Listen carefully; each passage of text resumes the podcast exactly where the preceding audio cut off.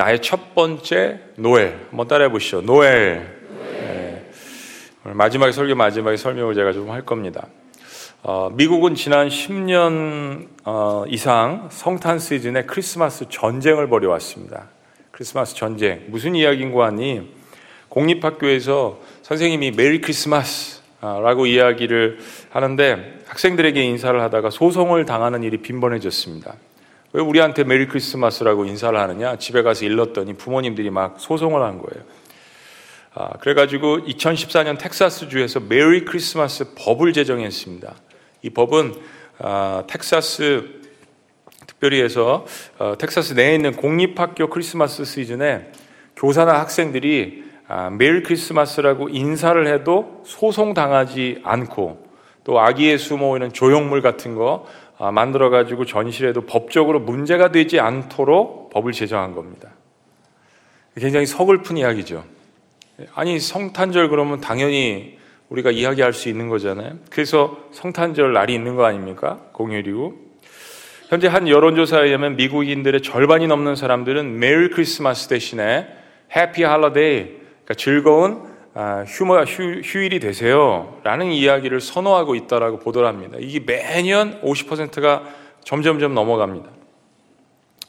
미국에 어, 제가 오래 살다 보니까 시간이 지나면서 매년 미국이 어떻게 영적으로 변화되어 가고 있는지를 실감하게 됩니다. 그걸 가장 실감하는 시즌이 바로 성탄절, 또 부활절입니다.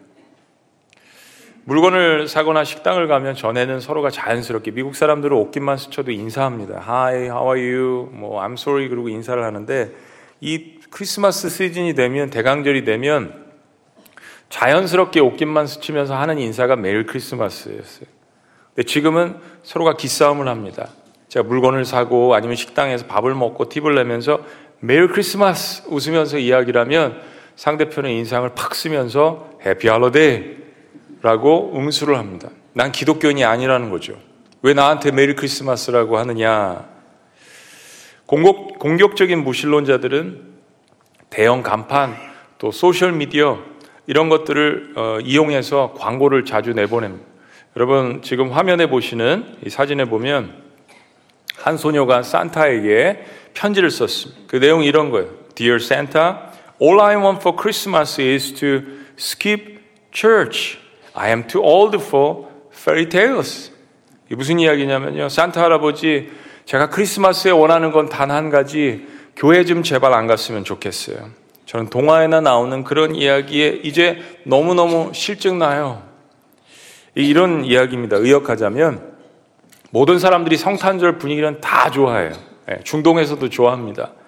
성탄절 분위기는 좋아하지만 예수님 탄생 이런 이야기는 꾸며낸 이야기이기 때문에 제발 교회 좀 안 가고 극성스러운 기독교인들이 사라지는 성탄절이 되었으면 좋겠습니다 라는 메시지예요. 이런 비슷한 광고가 여기저기 깔려 있어요. 대체 크리스마스가 무슨 뜻이길래 이렇게 전쟁을 벌이고 싸움을 걸어오고 그럴까요? 많은 사람들이 그 의미를 모르고 말할 때가 있습니다. 오늘 여러분들이 그 뜻을 제대로 알고 말했으면 좋겠습니다.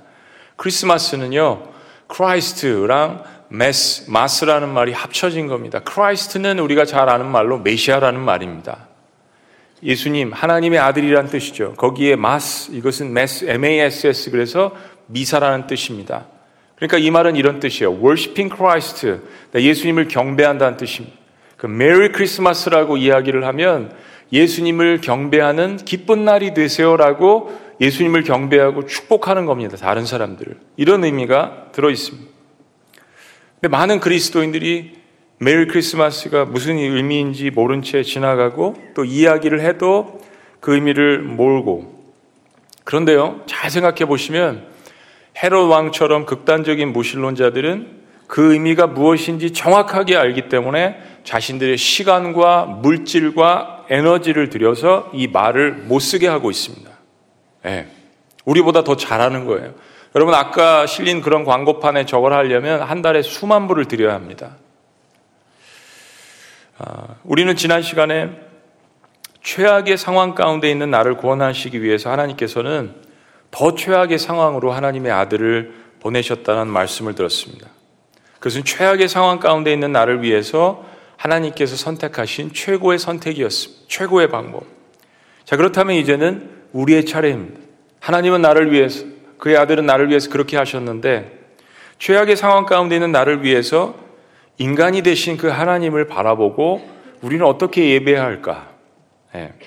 우리가 흔히 이 땅에 오신 아기 예수를 경배한 사람들을 떠올릴 때면 동방박사를 많이 떠올립니다. 중요한 부분이에요. 근데 예수님께서 이 땅에 사람의 아들로 오신 것을 강조하는 게 누가복음이거든요. 근데 누가복음은 목동들의 찬양을 조명하고 어, 할애를 많이 하고 가장 먼저 기록을 합니다. 오늘 성탄 전쟁 한복판에 있는 우리들에게 왜 하나님은 하필 이런 목동들에게 예수님의 탄생 소식을 먼저 알려주셨을까라는 것을 좀 한번 깊이 묵상해 보기를 원합니다.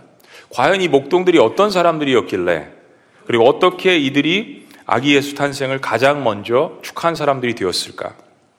오늘 본문 말씀을 중심으로 우리 세 가지를 함께 살펴보기를 원합니다. 첫째는 목동들은 맡겨진 일에 충실했지만 소외된 사람들이었습니다. 맡겨진 일에 충실했지만 어떤 사람들이요? 소외된 사람들. 자, 지난주 본문 말씀에 이어지는 말씀입니다. 이어서 팔 절 말씀은 당시 상황을 이렇게 설명합니다. 우리 팔 절 다 같이 한번 읽어보실까요? 시작. 그 지역에 목자들이 밤에 밖에서 자기 양떼를 지키더니. 당시 목자들은 소외된 계층이었습니다. 어느 민족에게나 들판에서 짐승을 돌보는 일을 하는 사람들은 집시처럼 평민 이하의 그런 대접을 받았습니다. 노아의 홍수 마지막에 방주가 걸렸다는 터키 아라랏산을 제가 가봤습니다. 그 터키 아라랏산에는 많은 사람들이 양치는 일을 하고 있습니다. 무슬림들이죠. 그들과 대화를 한 적이 있습니다. 그들을 통해서 양을 돌보는 일이 정말 위험한 일이고 이게 보통 일이 아니구나, 그리고 굉장히 외로운 일이구나, 그리고 사람들에게 외면을 받는 일이구나라는 것을 책을 통해서가 아니라 그들과의 대화를 통해서 피부로 절실히 깨달은 적이 있습니다. 때로는 양들이 좋아하는 곳으로 가서 몇 달씩 지내야 한다고 합니다. 가족들과 떨어져야 한다는 이야기죠. 맹수의 위험에서 보호를 해야 한다고 합니다. 그리고 양들이랑 짐승들이랑 그렇게 계속 지내니까 이 양 냄새가 몸에서 떠나질 않는다고 해요. 잠도 못 자고 잘 씻지도 못합니다. 오늘 본문의 목자들은 베들레헴 성내에 들어갈 수 없는 신분의 사람들이었습니다. 이들은 때로 물품이 필요한데 성내에 못 들어가니까 도적질을 해서 일반 사람들은 목자들을 좋아하지 않았습니다. 양을 치는 일은 냄새나고 비천한 직업이었습니다. 그래도 목자들은 양을 지키는 일만큼은 충성된 사람들이었습니다. 예. 오늘 본문에 보면 그들이 늦은 밤에도 양을 지키고 있었다라고 이야기합니다. 그들의 양을 지키고 있었다. 늦은 밤에. 성경 육십육 권이 짧습니다. 굉장히 중요한 단어만 기록을 하는 거예요. 근데 거기에 밤에도 그들이 양을 지켰다라고 이야기합니다. 비록 천한 신분이었지만 자신의 일에 있어서는 정말 최선을 다하고 있었다라는 이야기예요.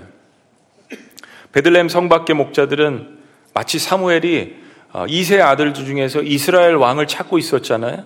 그래, 다른 아들들은 목욕 재개하고 보란듯이 딱 나타나서 너무 멋있게 나타나 사무엘이 알아보질 못했어요.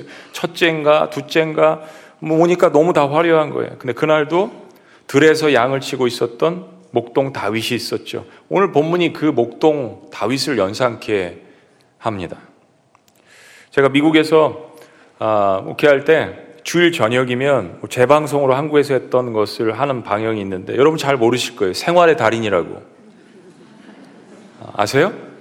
생활의 달인이란 프로그램을 주일 저녁에 제가 많이 봤습니다. 늦게 방영을 하는데 한 열 시, 열한 시쯤. 그걸 본 이유가 있습니다. 생활의 달인을 보면 그날 설교를 하고 막 피곤하고 막 그래서 집에 왔지만은 굉장히 큰 영감을 얻습니다. 다 보면 얼마 받지 않는, 사람들에게 그렇게 대우를 받지 않는 단순 노동을 하면서도 정말 충성되게 프로의식을 가지고 그런 정신을 가지고 일을 하는데, 하물며 영의 양식을 짓는 하나님의 말씀을 준비하는 나는 달인들처럼 뼈를 깎는 수고를 하는가? 라는 것을 보면서 굉장히 회개도 많이 나오고 영감을 많이 얻었던 그런 프로그램이었습니다. 여러분, 일의 성공과 실패, 보수의 높고 낮음을 떠나서 자기 일에 최선을 다하는 사람들은 보면 아름다운 사람들이, 그 아름다운 빛이 나타납니다. 사회는 이런 사람들을 소외할지 모르겠지만 우리 하나님은 이런 사람들을 주목하신다라는 것이 오늘 본문의 핵심 가운데 하나입니다. 놀라운 사실은 누가 알아주든 아니든 묵묵히 일하는 목자들이 소외되었지만 베들레헴 성내에도 들어갈 수 없었던 사람들이었지만 예수님의 탄생을 축하하는 첫 번째 특권을 얻게 됩니다. 그게 구 절 말씀이에요. 구 절 다 같이 읽습니다. 시작. 곁에 서고 주의 영광이 그들을 두루 비추며 크게 무서워하는지라. 앞에 생략된 밤에 양치는 목자들에게 주의 사자가 곁에 서고. 한번 따라해 보십니다. 곁에 서고. 또 따라해 보십니다. 주의 영광이. 또 한번 두루 비추며. 한 단어 한 단어를 한번 묵상해 보세요. 그런 비천한 사람들에게 주의 영광이 두루 비쳤다고 그랬습니다. 그런 비천한 사람들 곁에 하나님의 천사가 하나님을 대신해서 하나님이 임하신 거죠. 소외되었지만 비천하지만 그 목자들은 하나님의 영광을 보게 됐습니다. 얼마나 두렵고 떨렸을까요? 마치 그냥 하늘에서 빛이 임하고 하나님의 영광이 임하니까 외계인 본 것처럼 뭐 벌벌 떨었을 거예요. 외계인이 있다라는 이야기가 아니라 영화의 한 장면을 생각해 보시라는 이야기예요. 그때 하나님께서 이들에게 두려워 말라라고 이야기하십니다. 사랑하실 때 하나님께 꼭 이 음성을 주세요. 십 절 다 같이 읽습니다. 십 절 시작. 천사가 이르되 무서워하지 말라. 보라 내가 온 백성에게 미칠 큰 기쁨의 좋은 소식을 너에게 전하노라. 십일 절 시작. 오늘 다윗의 동네에 너희를 위해 구주가 나셨으니 곧 그리스도 주시니라. 여러분 이건 역설입니다. What a paradox. 역설. 온 백성에게 미칠 엄청난 기쁜 소식이, 모든 인류에게 미칠 엄청난 기쁜 소식이 들에서 양을 치는 비천한 목동들에게 가장 먼저 임했습니다. 역설 중에 역설이죠. 그리고 목동들은 천사가 일러준 대로 찾아갈 때 그들은 마구간 말구의 여물통에 누워있는 아기 예수님을 볼 것이라고 이야기했어요. 이것도 역설입니다. 그리고 천사는 그것이 표적이라고 이야기합니다. 한번 따라해 보십니다. 표적. 하늘에서 땅으로 내려온 것은 기적이지만 표적이라는 이야기는 메시아가 그런 모습으로 오시기로 작정되어 있다는 것, 기적 가운데 하나님의 뜻이 들어있다는 것을 표현하는 말입니다. 십이 절 십사 절 너희가 가서 강보에 쌓여 구유에 누워있는 아기를 보리니 이것이 너희에게 표적이리라 하더니 호련히 수많은 천군이 그 천사들과 함께 하나님을 찬송하여 이르되. 십사 절 다 같이요. 시작. 지극히 높은 곳에서는 하나님께 영광이요 땅에서는 하나님이 기뻐하신 사람들 중에 평화로다 하니라. 저는 이 말씀을 묵상하면서요, 예수님의 말구유 탄생에 목자들이 가장 많이 격려받고 은혜를 받은 것이 무엇이었을까라고 생각을 해봤습니다. 그럼 뭐냐면 친근감입니다. 친근감, 친밀한 냄새, 동물 냄새, 땀 냄새, 더러운 냄새, 외면받는 냄새. 맡겨진 일에 충실했지만 늘 소외되고 저평가되는 목동들은 수천 년을 기다려온 메시아가 자신들보다 더 천한 모습으로 마구간에 오신 것을 보았습니다. 그 냄새나는 마구간에 누이신 것을 보고 그 냄새를 맡고 그 모습을 보고 그들은 가장 큰 친밀감을 받았, 받았습니다. 같은 냄새, 같은 모습, 짐승의 냄새, 마구간의 냄새. 네. 저희 교회를 섬기는 수많은 사람들이 있기 때문에 사실은 저희들은 편안히 또 예배를 드립니다. 저는 오늘 특별히 우리 교회 파킹이나 봉사자들을 목동에 한번 비유하고 싶습니다.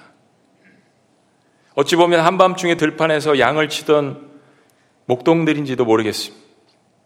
여러분 생각해 보세요. 지구촌 교회 공동체의 모든 곳에서 일하는 파킹납 봉사자들은 우리 교회 모든 성도님들과 새로 오시는 분들을 가장 먼저 맞이하는 사람들입니다. 그렇죠? 가장 먼저. 싫거나 좋거나. 자동차 매연 냄새, 궂은 날씨, 비가 오든지 눈이 오든지 미세먼지가 좋던지 나쁘던지, 그리고 때로는 불평하는 소리도 받아야 하는, 제가 별명을 짓자면 거리의 목동들. 특별히 분당과 수지는 최근에 더욱더 파킹락 전쟁이 심각합니다. 크리스마스 전쟁이 아니라 파킹락 전쟁. 여러분들도 마찬가지죠. 그리고 지구촌 성 밖에서 때로 밤중에도 수고하는 목동들의 섬김이 없다면 우리는 편안한 가운데 예배를 드리기 힘들 것이에요. 그런데 이들에게 장점이 있습니다. 격려하고 싶은 것은 지구촌 공동체에 예수님께서 오신다면 내 스스로가 가장 먼저 만날 수 있는 부서는 파킹나실 거예요. 가장 먼저 예수님을 맞이할 수 있는 거예요. 그런 것에 큰 격려를 받으셨으면 좋겠고, 저희도 블레싱 파킹낫, 여러분들이 때로 어, 파킹하실 때 힘들고 불편하고 어려운 부분이 있으시더라도 우리를 위해서 수고하는 그분들을 보면서 한번 메리 크리스마스 외쳐주시고, 어깨도 두드려주시고, 뭐 초코파이도 한번 갖다 주시고, 여러분들이 격려하시는 그런 일들이 우리 교회에 있기를 주의 이름으로 축원합니다. 모든 부서들이 그런 격려를 받았으면 좋겠습니다. 맡겨진 일에 충성하지만 때로 소외된 사람, 목동들이었습니다. 자, 두 번째, 목동들은 어떻게 해서 첫 번째로 예수님을 축하하는 사람들이 되었을까요? 두 번째는 듣고 끝나는 것이 아니라 행동에 옮기는 사람들이었습니다. 듣고 끝나는 것이 아니라 행동에 옮기는 사람들. 여러 신학자들이 이야기하지만 아마도 예수님의 탄생에 대해서는 여러 부류의 사람들이 미리 알았을 것이라고 그렇게 가정을 합니다. 동방박사뿐만 아니라, 목동들뿐만 아니라 예루살렘 궁궐에서 동방박사 때문에 헤롯 왕이 들었습니다. 그리고 주변에 있는 대제사장들과 신하들도 들었습니다. 제사장들은 헤롯 왕이 예수님에 대한 질투가 나서 아기 예수가 어디서 태어날 것이냐라고 물었을 때 대제사장들과 서기관들이 성경을 뒤적뒤적 거렸습니다. 아니, 암송하고 달달달 외워서 대답했는지도 모르겠어요. 바로 미가서 오 장 이 절에 그 유대인의 왕이 베들레헴에서 태어날 것이라는 것을 이야기했습니다. 여러분, 지난주에 제가 이야기한 것처럼 악한 사람들이 믿음이 더 좋을 수 있습니다. 예, 보세요. 그래서 어떻게 했어요? 그 당시에 그쯤에 태어난 아기들을 다 잡아들이라고 하지 않았습니까? 그들은 말씀을 듣기는 들어도 신앙의 믿음으로 믿지는 않았습니다. 여러분 생각해 보세요. 수만 불에, 수십만 불에, 수백만 불에 돈을 들여서 소송하는 걸 보세요. 예. 수만 불에 돈을 들여서 그런 사인을 만드는 것을 보세요. 메리 크리스마스가 어떤 의미인지 기독교인들보다도 더 잘 알고 있어요. 보기는 보아도 실천에 옮기려고 하지 않는 그리스도인들이 있습니까? 적지 않은 사람들이 그쯤의 시간에 메시아가 베들레헴에서 태어난다는 것을 분명히 알았을 거예요. 유대인들은 수천 년을 메시아를 기다려왔기 때문입니다. 그런데 헤롯과 유대 종교 지도자들처럼 메시아를 죽이려고 하든지, 아니면 이성적으로 따지고 과학적으로 분석하려고 했든지, 아니면 종교회의를 소집하든지 함으로써 모두가 예수님의 그 탄생을 축하할 수 있는 기회를 놓쳤을 수 있습니다. 유명한 베스트셀러 작가이면서 목사님이신 맥스 루케이도 목사님도 같은 생각을 했습니다. 책에 이런 이야기가 나와요. 만약에 바리새인들에게 예수님 탄생 소식을 알렸다면 그들은 주석책을 펴놓고 세미나를 시작하느라 시간을 허비했을 것이고, 정치가들에게 먼저 알려주었다면 그들은 주변에 누가 본 사람이 없는지 살펴보느라 시간을 허비했을 것이며, 기업가들에게 먼저 알려주었다면 자신의 일정을 살펴보느라 시간을 허비할 것이기 때문에 하나님은 목자들에게 먼저 알려준 것이다. 그래서 하나님은 인정받지 못하지만 맡은 일에 충성하는 낮고 천한 사람들 중에 그 밤중에도 양들을 지키느라 유독 일을 하고 있었던 목동들을 택하신 것이 분명합니다. 마치 등불을 들고 밤에도 신랑을 맞이하는 지혜로운 여자들과 같습니다. 자, 이제 천사가 떠나자 이제 그들이 보고 들은 바를 행동으로 옮기게 됩니다. 우리의 이야기죠. 십오 절, 나의 이야기라고 생각하고 우리 십오 절 다 같이 한 목소리 읽습니다. 시작. 천사들이 떠나 하늘로 올라간 목조가 서로 말하되 이제 베들레헴으로 가서 주께서 우리에게 알리신 바 이 이루어진 일을 보자 하고, 천사의 계시를 받고 천사들 떠날 때 서로가 이야기하면서 우리가 베들레헴으로 가야 되지 않느냐, 우리에게 알리신 바 이 일들을 우리가 봐야 되지 않느냐, 그 밤중에요. 어떤 목자들은, 목회자들은 어, 여기 목동, 목동들 중에 한국 사람이 있었을 것이라고 추정을 합니다. 아, 여러분 웃지 마세요. 왜냐하면 십육 절 말씀 때문이에요. 십육 절 다 같이 읽습니다. 시작. 빨리 가서 거 보세요.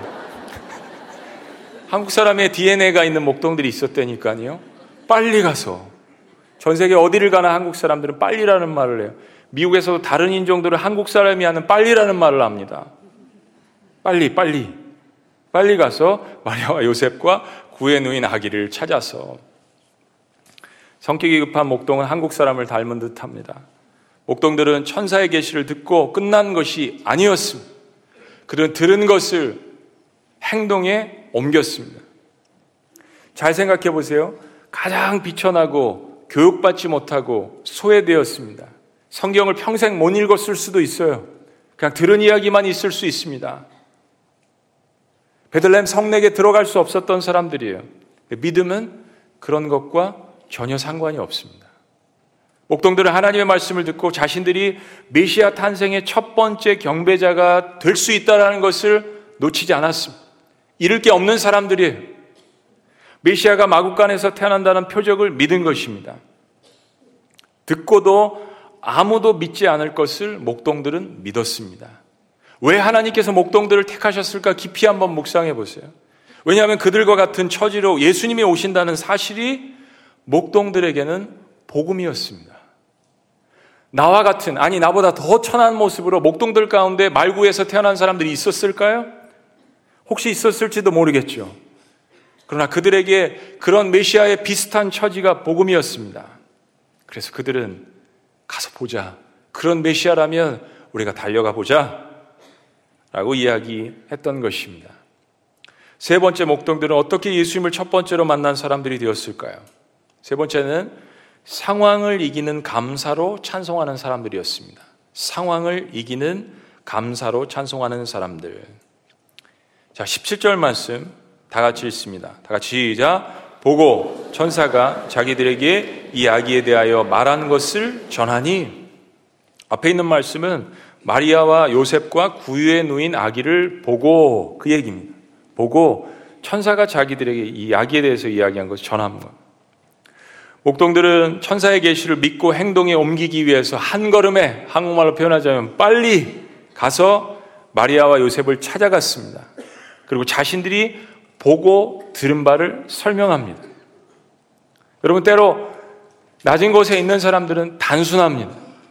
따지지 않습니다. 사마리아 여인을 보세요. 예수를 만난 즉시 물동이를 버려두었다라고 이야기하지 않습니까? 그들이 그리고 빨리 사마리아 성으로 달려갔다고 이야기했습니다. 목동들도 똑같아요. 그리고 보고 들은 바를 그대로 카피해서 내 의가 아니라 내 생각이 아니라 보고 들은 바를 그대로 설명합니다.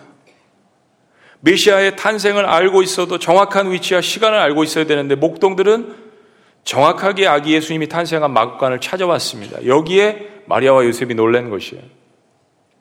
그리고 그들은 거기서 그치지 않고 무엇인가 축하하기를 원했어요. 정말 보니까 천사들이 계시한 것처럼 그 마구간에 아기가 놓여져 있습니다. 시간상으로 본다면 동방 박사는 목동들이 떠난 후에 도착했을 것이라는 것이 학자들의 정설입니다. 근데 동방 박사는 어때요? 말 그대로 동방 박사, 와이즈맨, 그들이 탄생을 축하하려고 가져온 물건들은 뭐예요? 황금, 유향, 모략. 그 당시에 얻기 정말 힘든 모든, 모든 귀중한 것들의 대표예요. 그런데 목동들은 어떻습니까? 밤에 양을 지키다가 천사의 계시를 듣고 한 걸음에 달려왔습니다. 어떤 것도 준비된 것이 없어요. 뭐 목동들이 뭘 들고 오겠어요? 들고 왔다면 양이나 들고 왔겠죠? 낮에 하루 종일 일해서 땀냄새가 나고 집에 들어가지 못해서 며칠 동안 씻지 못하고 또 달려왔기 때문에 또 땀이 나고 짐승 냄새로 진동을 하고 옷을 갈아입지 못했기 때문에 모든 땀으로 범벅이 되고 냄새가 진동을 했을 거예요. 사람의 눈으로 본다면 반가울 수 없는 손님입니다. 성전 안에 들어올 수 없는 손님이에요. 베들레헴 국내에도 들어갈 수 없습니다. 예루살렘 성전에도 들어갈 수 없어요. 여러분 생각해 보세요. 만약에 헤롯의 궁에서 예수님이 탄생하셨다면, 로마 제국 황실에서 예수님께서 탄생하셨다면 거기 어떻게 목동 같은 저와 여러분들이 들어갈 수 있을까요? 근처에나 갈 수 있을까요?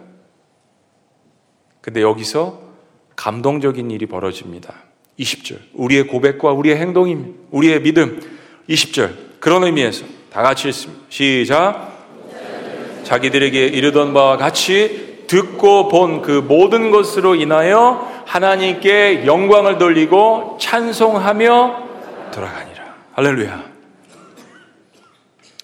수천 년을 기다려온 메시아가 목동들의 눈앞에 계시지만 손에는 아무것도 가진 게 없어요. 짐승 냄새와 땀 냄새밖에 없어요. 그들은 무엇으로 아기 예수를 경배할지 깨닫습니다. 그리고 입을 열어서 몸으로, 마음으로, 영으로 찬양을 합니다.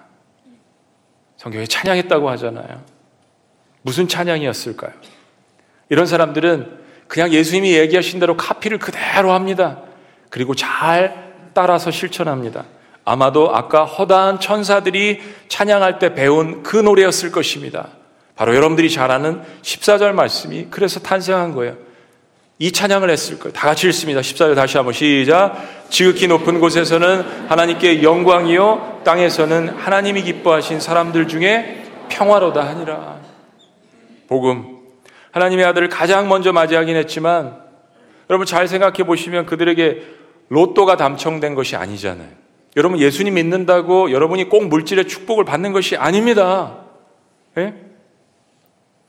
천민인 목동에서 귀족으로 승격이 되었다는 이야기가 없어요. 메시아, 수천 년 기다린 메시아를 가장 먼저 본 특권으로서 하나님께서 그들의 신분을 제사장으로 바꾸어 주었다는 이야기도 없습니다. 이것 때문에 큰 능력을 받았다는 이야기도 없어요. 그런데 그들은 자신들의 비참함을 돌아보시고 온 인류의 죄를 구원하시기 위해서 이 땅에 오신 그 하나님의 아들을 찬양하는 그 놀라운 특권을 주신 하나님 앞에 큰 영광을 돌리며 찬양하기 시작했습니다. 감사할 수밖에 없었어요. 어떤 상황도 변화되지 않았지만, 목동이라는 상황이 변화되지 않더라도 나의 경제적인 여건과 건강의 여건과 어떤 수많은 쌓여있는 어려움들이 변화되지 않더라도 나에게 영원한 구원을 주시는 메시아를 만난 놀라운 기쁨이 모든 상황들을 넘어설 수 있도록 한 것입니다. 그래서 하나님께서 목동들을 택하신 것이에요. Nothing to lose, 잃어버릴 게 없는 사람들이었기 때문에요. 가장 높은 곳에서 가장 낮은 곳으로 임하셨기 때문에 그 감격을 아는 사람들, 가장 낮은 곳에 있는 자만이 부를 수 있는 찬양이 있잖아요. 가장 아파, 아픔을 겪었던 사람들이 부를 수 있는 감사의 노래가 있지 않습니까? 사랑하는 여러분, 여러 다른 부류의 사람들에게 동일한 하나님의 말씀과 은혜가 임했다면 어떤 사람들이 가장 감사할까요? 주로 최악의 상황 가운데 있는 사람들이 가장 감사하겠죠.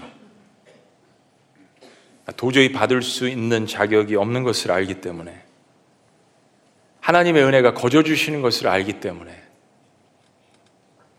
가장 최악에 있는 사람들이 하나님 앞에 감사가 더 클 수밖에 없는 거죠. 가장 많이 탕감을 받은 자들이 가장 먼저 감사할 수 있는 것이죠.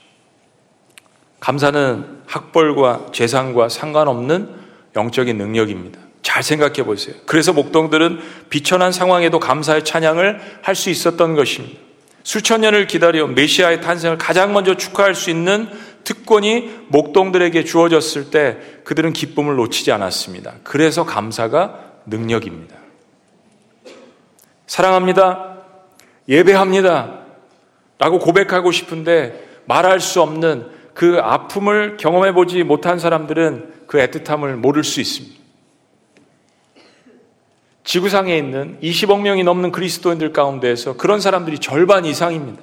마음껏 예배하고 찬양하고 교회로 달려올 수 없는 환경 가운데 있는 사람들이 가지고 있는 애틋함, 마음껏 하나님을 찬양합니다, 메리 크리스마스라고 이야기할 수 없는 상황 가운데 있는 사람들의 그 애틋함, 그들 마음 가운데 간절한 감사함이 있습니다. 왜냐하면 나 같은 비천한 자들에게 찾아오신 그 하나님의 은혜를 그 최악의 상황 가운데에서 누구보다도 구구절절히 느끼기 때문입니다. 다 가지면 감사할 수도 없고, 다 가지면 감사할 제목도 없잖아요. 여러분, 찬송가 중에 영어로 First Noel이라는 찬양이 있습니다. 오늘 여러분들이 부르실 바로 저들밖에 한밤중에라는 찬양입니다. 그 영어 제목이 First Noel입니다. 첫 번째 노엘, 노엘이라는 가사가 반복됩니다. 혹시 이 말의 뜻을 아십니까? 노엘이라는 말은 여러 언어학적으로 파생된 의미가 있지만 이 모든 종합적인 의미가 뭐냐면 기쁨의 외침이란 뜻입니다. 너무 기뻐서 외치는, 사실은 불어예요. 프랑스 말입니다. 노엘, 노엘. 모든 사람들이 잠을 자는 한밤중에 양을 지키던 목동들이 맞이한 첫 번째 성탄의 기쁨을 표현한 거예요. 노엘, 노엘. 외치는 기쁨, 가장 낮은 곳에 임한 그 주님을 찬양하는 그 기쁨, 그것을 한 단어로 표현한 것입니다. 제가 식당에서 이렇게 교회 나오시라고 또 예수님 증거하고 그럴 때 한국에서 만나는 많은 분들, 대부분의 식당에서 일을 하시는 분들은 조선족 분들이 많으시더라고요. 조선족 분들 중에서 굉장히 많은 분들이 교회를 다니셨던 분들입니다. 근데 교회를 나오실 수가 없어요. 왜냐하면 식당에서 일하니까. 수요일, 주일, 블레싱에 초청을 하고 예배를 초청해도 나올 수 없는 사람들이 굉장히 많습니다. 내가 비록 예수님을 믿지만 일 년에 교회를 몇 번 나갈 수 없는 분들, 부활절, 크리스마스, 그런 때라도 들에서 자신의 일에 충실하며 그러나 소외된 그런 사람들을 예루살렘 성내, 베들레헴 성내에 초청하는 지구촌 교회 공동체가 되기를 주의 이름으로 축원합니다. 이십오일 성탄절에 이웃을 초청하세요. 평생 일 년에 딱 몇 번밖에 교회 못 가시는 분들이 있습니다. 그날 우리 교회 성가대가 멋진 찬양을 할 것이에요. 우리 교회 찬양대는 대한민국 최고입니다. 저는 그냥 그렇게 믿습니다. 제가 담임 목사이기 때문에. 여러분 아니신가 보네요. 그날 멋진 노엘의 찬양이 울려 퍼질 것입니다. 이십구일날 모든 연합 찬양대가 이십오주년 찬양을 하는데 그때도 초청을 하세요. 들에 있는 목동들을 초청하십시오. 양떼들도 초청하세요. 소외된 사람들, 한 사람들을 찾아서 주님 앞으로 초청할 때 누구보다도 하늘에서 기뻐하시는 분은 이 땅에 내려오셨던 예수 그리스도이심을 기억하시기를 주의 이름으로 축원합니다. 기도하시겠습니다.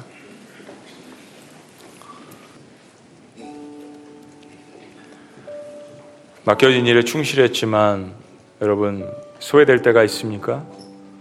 지구촌교회 공동체를 섬기시는 수많은 부서가 있습니다. 또 여러분의 각자의 삶에서 주부로서, 직장에서, 가정에서 섬기시는 분들 기억하세요. 하나님 말씀을 들으셨다면, 소외된 것 때문에 마음이 힘들 때가 있었다면 듣고 끝나는 것이 아니라 행동에 옮겨보시는 것입니다. 뭐냐면 상황을 이길 수 있는 놀라운 능력, 영광이 여러분 삶에 임했다라는 사실입니다. 감사와 찬송을 삶으로 하나님 앞에 드리는 것. 이런 말씀을 듣고 묵상해 보니까 목동들은 냄새나는 양틈에 끼어서 양들의 체온을 함께 유지하며 밤을 지냈습니다. 바로 그 모습이 이 땅의 죄악의 냄새나는 인간들 틈에 오셔서 끼어서 나와 같은 양떼들을 붙들고 사역하신 예수님의 모습입니다.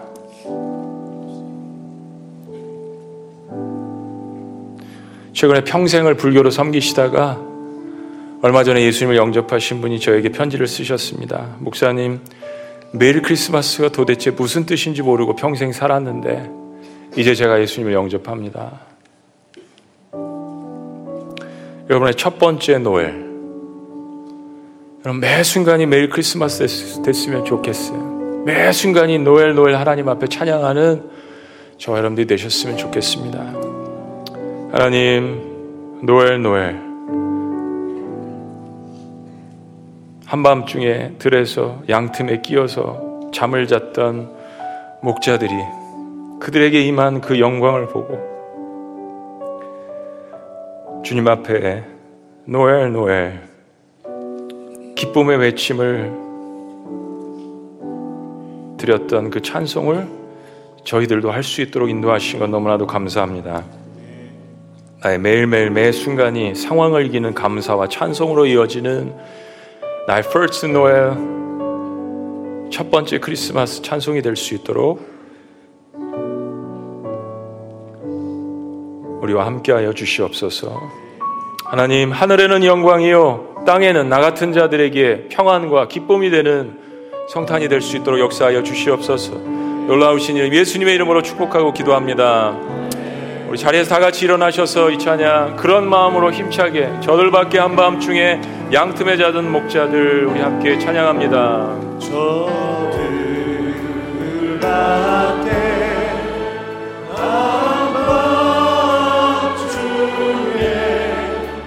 양틈에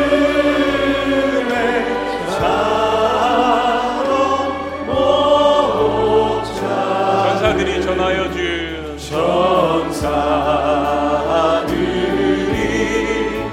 전하여 주나신 소식 주나신 소식 다같이 두 손 높이 들고 힘차게 노래 노래